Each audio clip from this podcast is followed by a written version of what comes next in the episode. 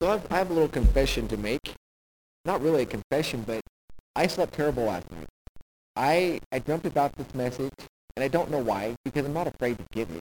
There's nothing scary or bad about it, but I, I did such a poor job in my dream like three different times, you know, and I, I don't know why. I don't normally worry about messages. I don't worry. Maybe this, the hard, scary ones, I don't worry about them, but for some reason, this one just was not a good, it was not a good night of sleep last night. So just so you're aware that if God smacks you upside the head, he was working on me last night too. So, um, that we're going to be in Acts chapter 4, verses 32 to 35. And the title of the message is Money, Money, Money. And it's, so it's pretty clear, right? It's pretty obvious that what we are going to talk about is what? Money. Uh, and I know it's one of everybody's favorite topics in church, right? Talking about money. Um, it might make some people feel uncomfortable. It might make us want to squirm. But this message isn't about that the hazards of money, of the dangers of loving money, or about even trying to convince you to give more. It's not even that kind of message. The, the message today is about making sure that when you give money or resources, that you do it the right way. Um, you know, because, you know, very often you guys have opportunities to give. Give money, give resources. Today you've had two, and I could, all, I could throw in a third one. Uh, those of you who are in Sunday school had the little envelope pass by you today. You could have donated money there. The offering plate that goes by every Sunday is an opportunity to donate money. Uh, the Awana store that's going to be in a week and a half is another opportunity to donate money or to donate supplies. And when it comes to donating money or supplies, you really have three options.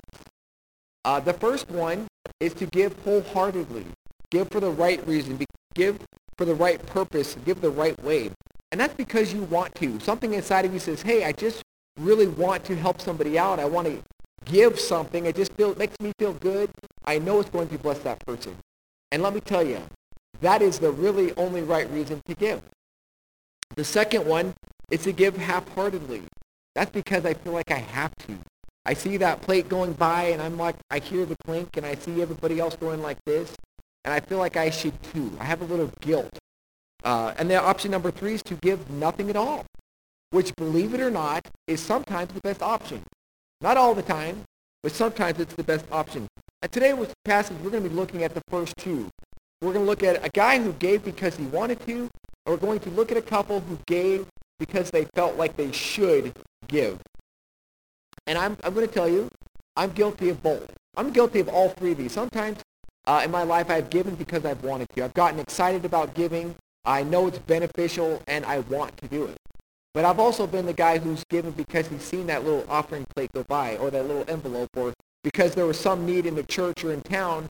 And I felt like, well, I know it's the right thing to do and everybody else is doing it. And so I've done it. But there's also been times where I've just said, you know what? I don't feel like giving, and so I'm not going to give.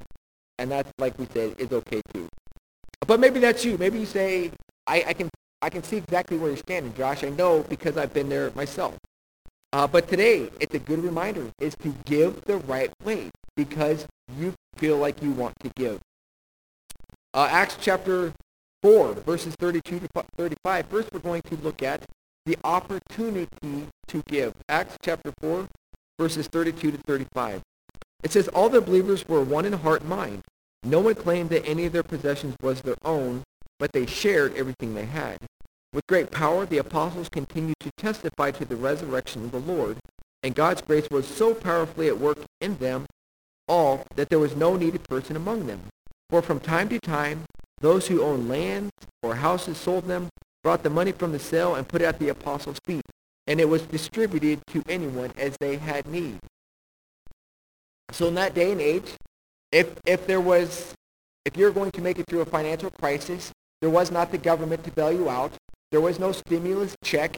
There was nothing at your disposal except the people around you. Uh, we're going to be looking at taking care of the widows in Acts chapter 6 in a couple of weeks. It was just a normal order of things. If I, if I get lame and I can't work, I've got to go somewhere to help me. And for the church, they did a very good job of looking out and taking care of each other. The money had to come from somewhere. Where was it going to come from? Verse 34 says, From time to time, those who owned lands or houses sold them, brought the money to the cell and put it to the apostles' feet.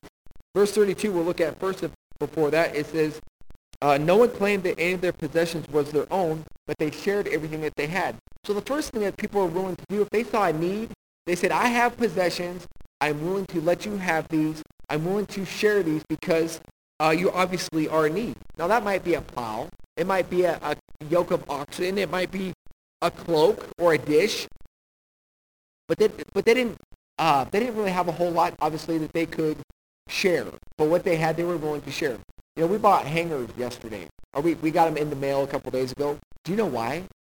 Because we need more. We have clothes. We have more multiple sets of shirts, and we uh, are finally getting our kids to hang up their clothes. They need hangers too. And so we're, we're giving them in. But we have more than one set of clothes.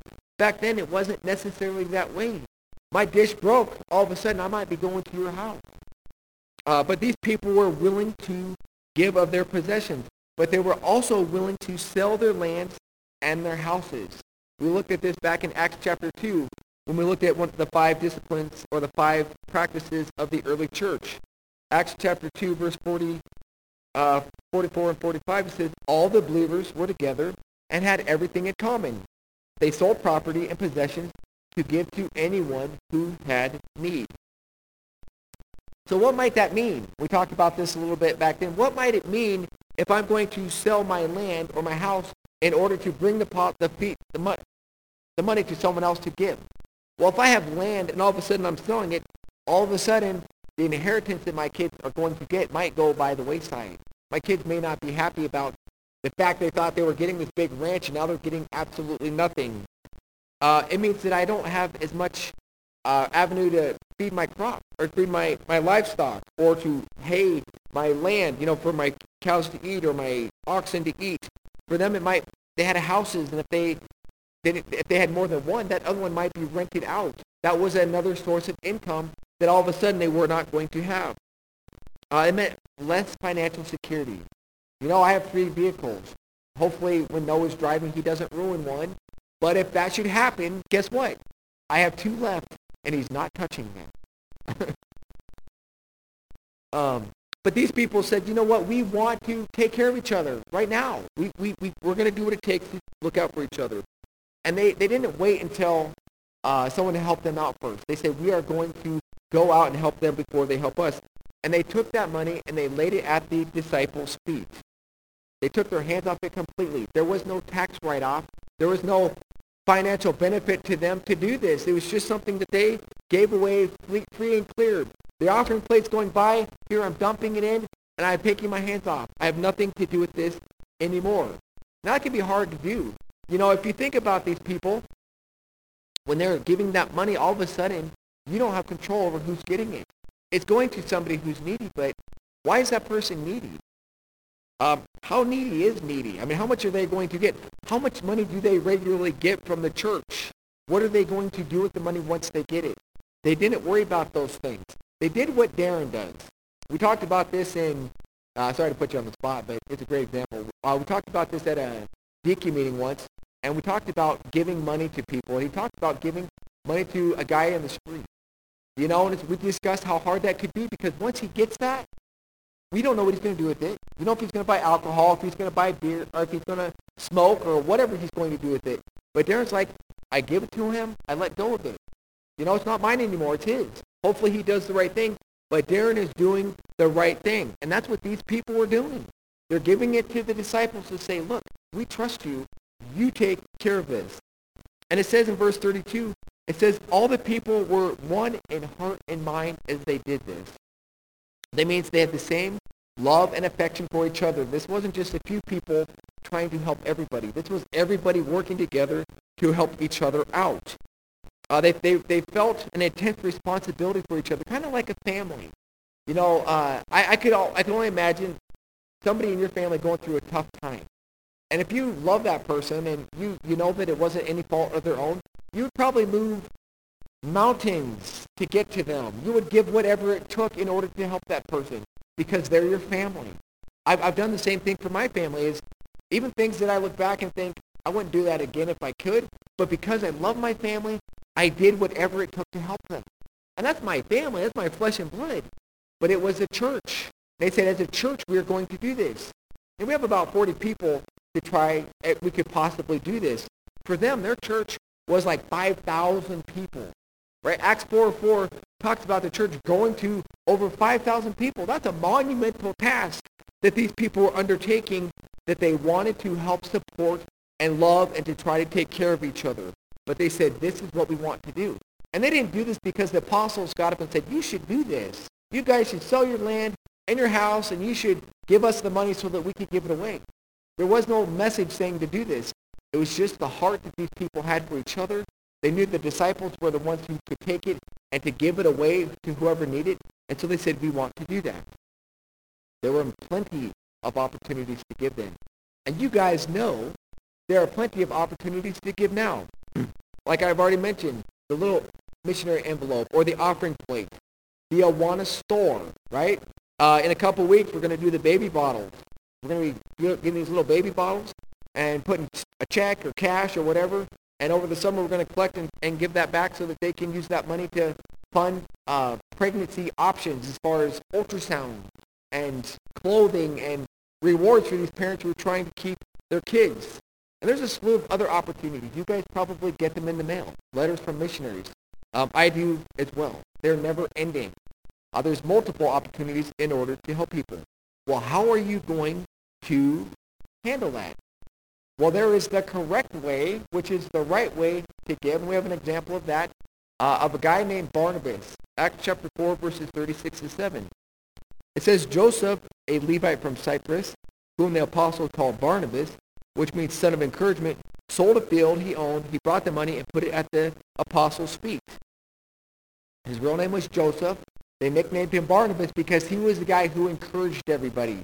It wasn't because of this one instance, but his whole life was kind of backed up. And he was always someone who was standing up for people. Uh, we see it later with Paul. He's trying to come to his defense. He's an advocate. He's just encouraging. He's the guy that comes around that makes you feel like, I want to keep trying. I want to do good. Hopefully each one of us can earn that nickname Barnabas. I did have a nickname once, and I didn't, I didn't really earn it. it. It was something that was bestowed upon me, and I didn't even understand it. I was playing baseball, and uh, the very first day of practice, I got the nickname Sabo.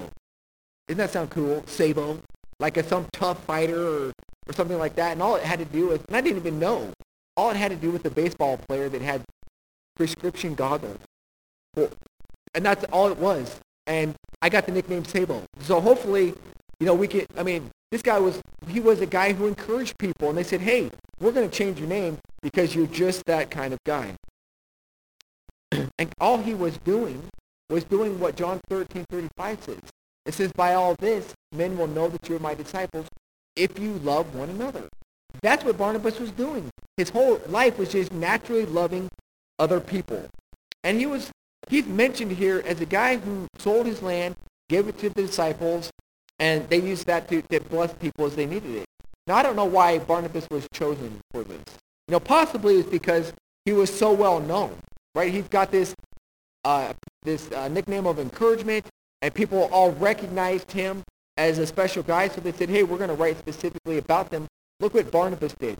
But maybe he was just the first guy to give, right? Or he gave the most land, or he gave everything that he had. You find him later on the missionary trail with Paul, so maybe he just gave it all.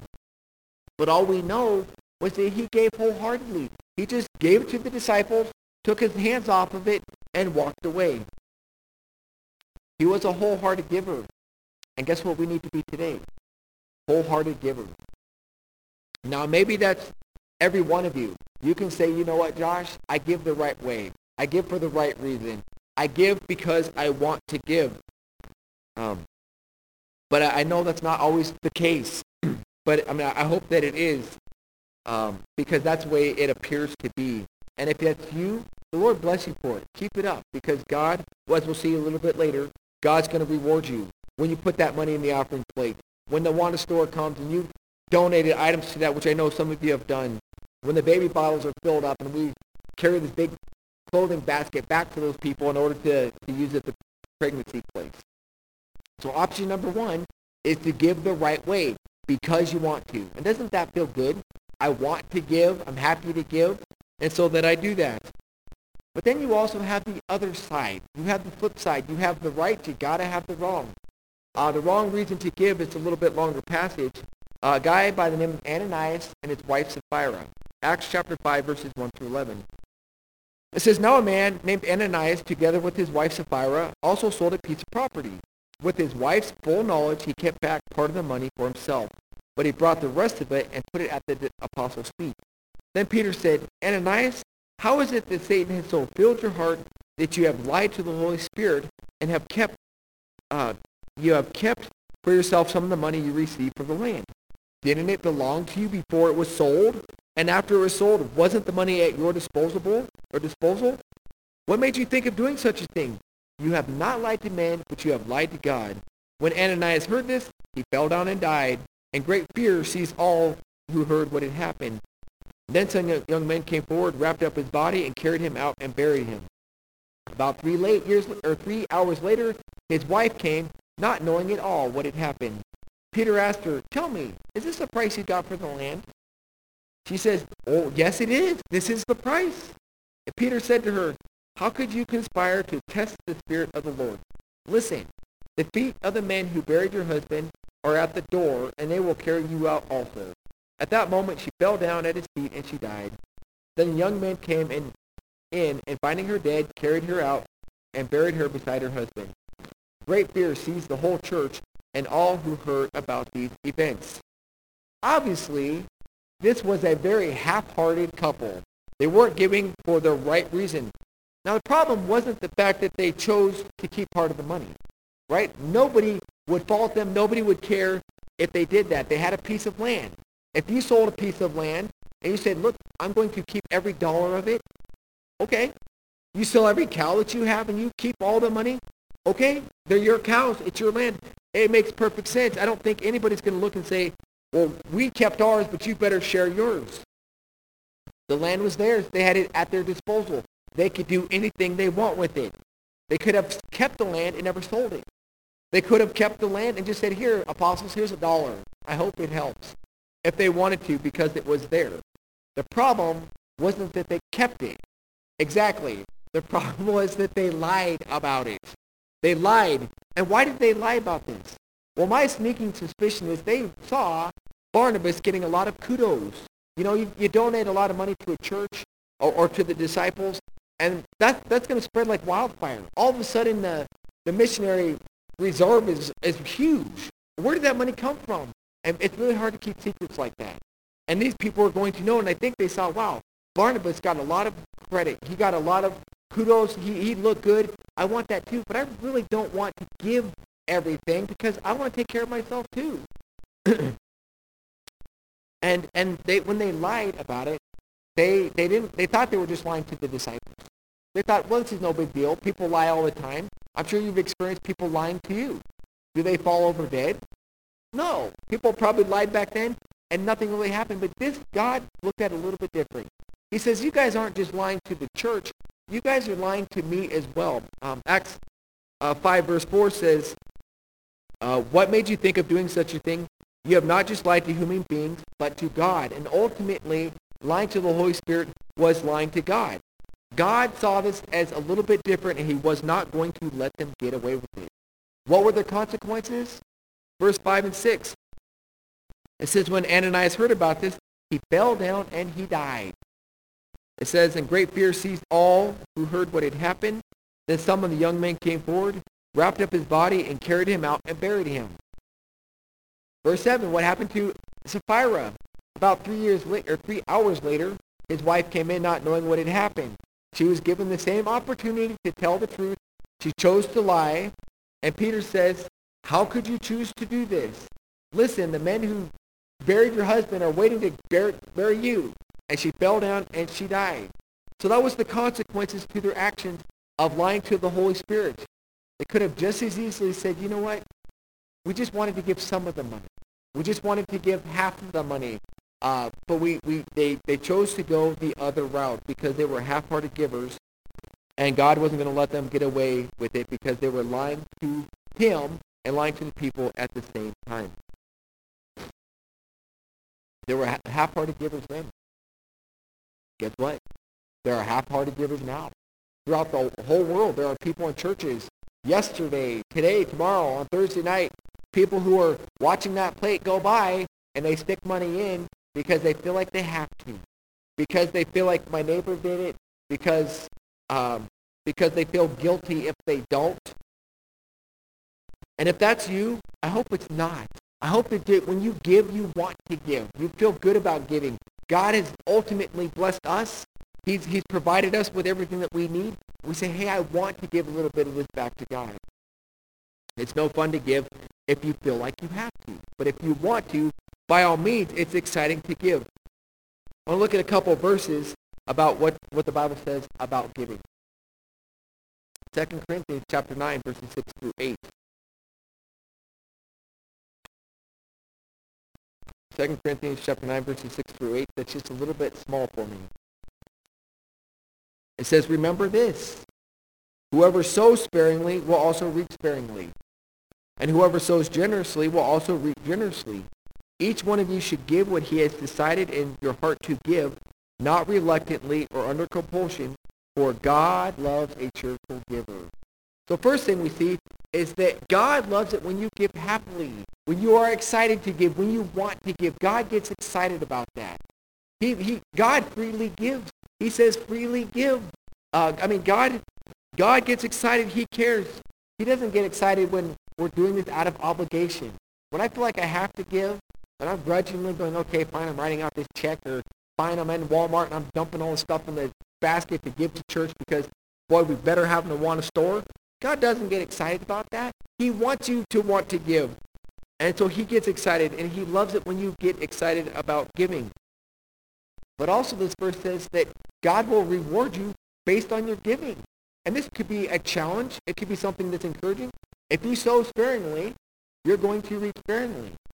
And that's okay. I mean, if you feel like that's all I can do happily is just give a little bit, uh, then fine. By all means, just give a little bit. But if you say, I'm going to give a lot, God's going to bless you a lot. Not prosperity gospel. He's not going to make your bank account fill full of cash or make everything in life work out for you. But he may do that. He may bless you on earth with more money so that you can give more. He may bless you with better health. Who knows what he's going to do? It just says God will bless you if you uh, if you sow generously. God's going to reward you generously. But I know up in heaven he's going to at least take care of it then. And by the time you give now, and, and it gets up to heaven and God does something with it, it's going to be amazing. Nothing you have in this life is going to be worth anything compared to what you are going to get.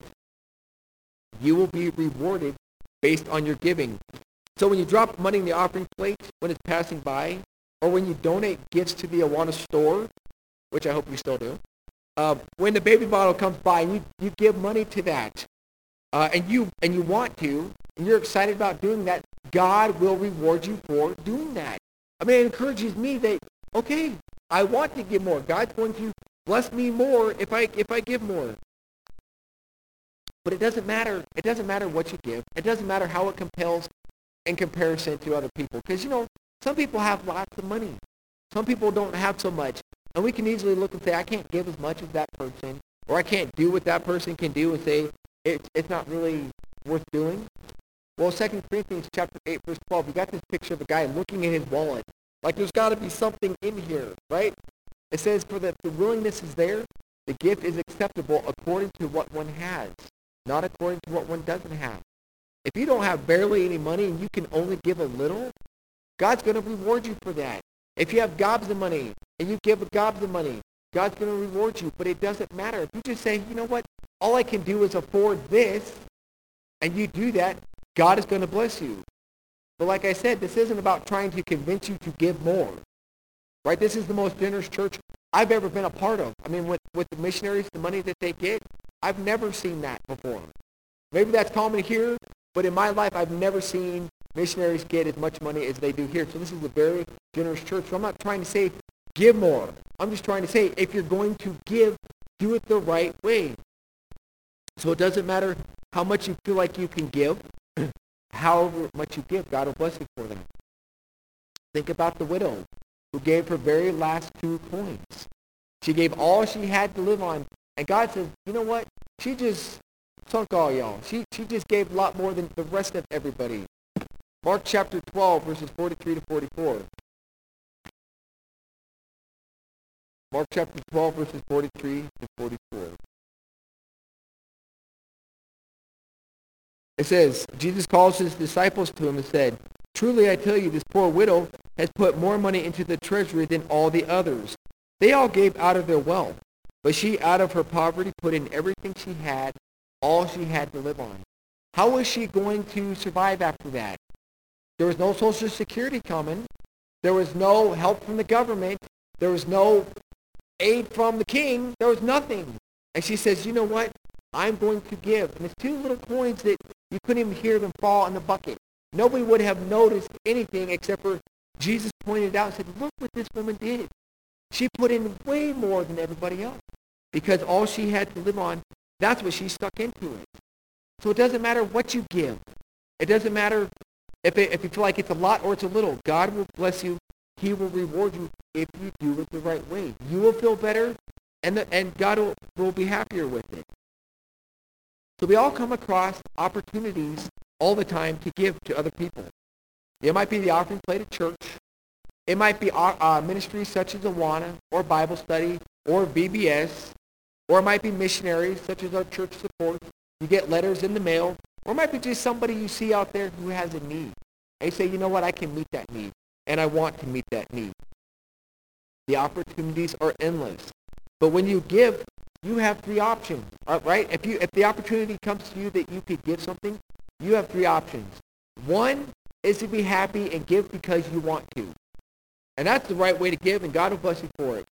Option number two is give because I have guilt, because I feel like God's going to be happy with me, because I'm trying to earn favor with God or, or something. And I know in a lot of churches, people do that. People donate gobs of money to, uh, even not in churches. They'll do it to churches or to uh, people groups because they be a philanthropist, right? They want to help the nations because they're trying to make something better. Like when I die, I want to go to heaven. And God said, that's not how you do it. This isn't how you get to heaven. It's through Jesus. But people don't realize that. And so they will give far more money than all, all of us could put together, give away. But God doesn't need that. God doesn't want that. So we can give the right way because I want to. We can give the wrong way because out of guilt or because I feel like I have to. Or we can not give it all, which is sometimes the best option. Because if you don't want to give, and and you're trying to do it anyway, the blessing, I don't even know if there's a blessing in that, right? God wants to bless you for giving cheerfully, but if you're not giving because you want to, there's not much of a blessing in that. So I just want to remind you, I want to challenge you, as opportunities come to bless somebody, only do it because you want to, not because you have to. God loves a cheerful giver. God loves it when we give happily, and God will reward you for us based off of what we give and how we give it. Just be encouraged. What, what we give, we're giving to the Lord. It doesn't matter what anybody else does with it. God is blessed, and he'll bless you for, for what you do do. Just make sure you're doing it for him. Let's pray. Father God, you have blessed each of us with home, with money, with resources. And God, I, I'm grateful for that. Because without you, God, we really have nothing. God, I just pray that as we have opportunities to, to help each other, to help ministries, to help missionaries, to help the person in need on the street, God, that we do it because we want to. Not because out of guilt, not because we feel like we have to, but because we are cheerfully and happily giving this because we're giving it as if we're giving it to you. Thank you, God, that you even choose to bless us for giving.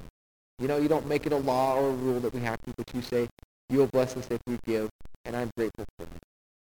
Let us be cheerful givers, and may you be blessed in it. And I pray this in Jesus' name.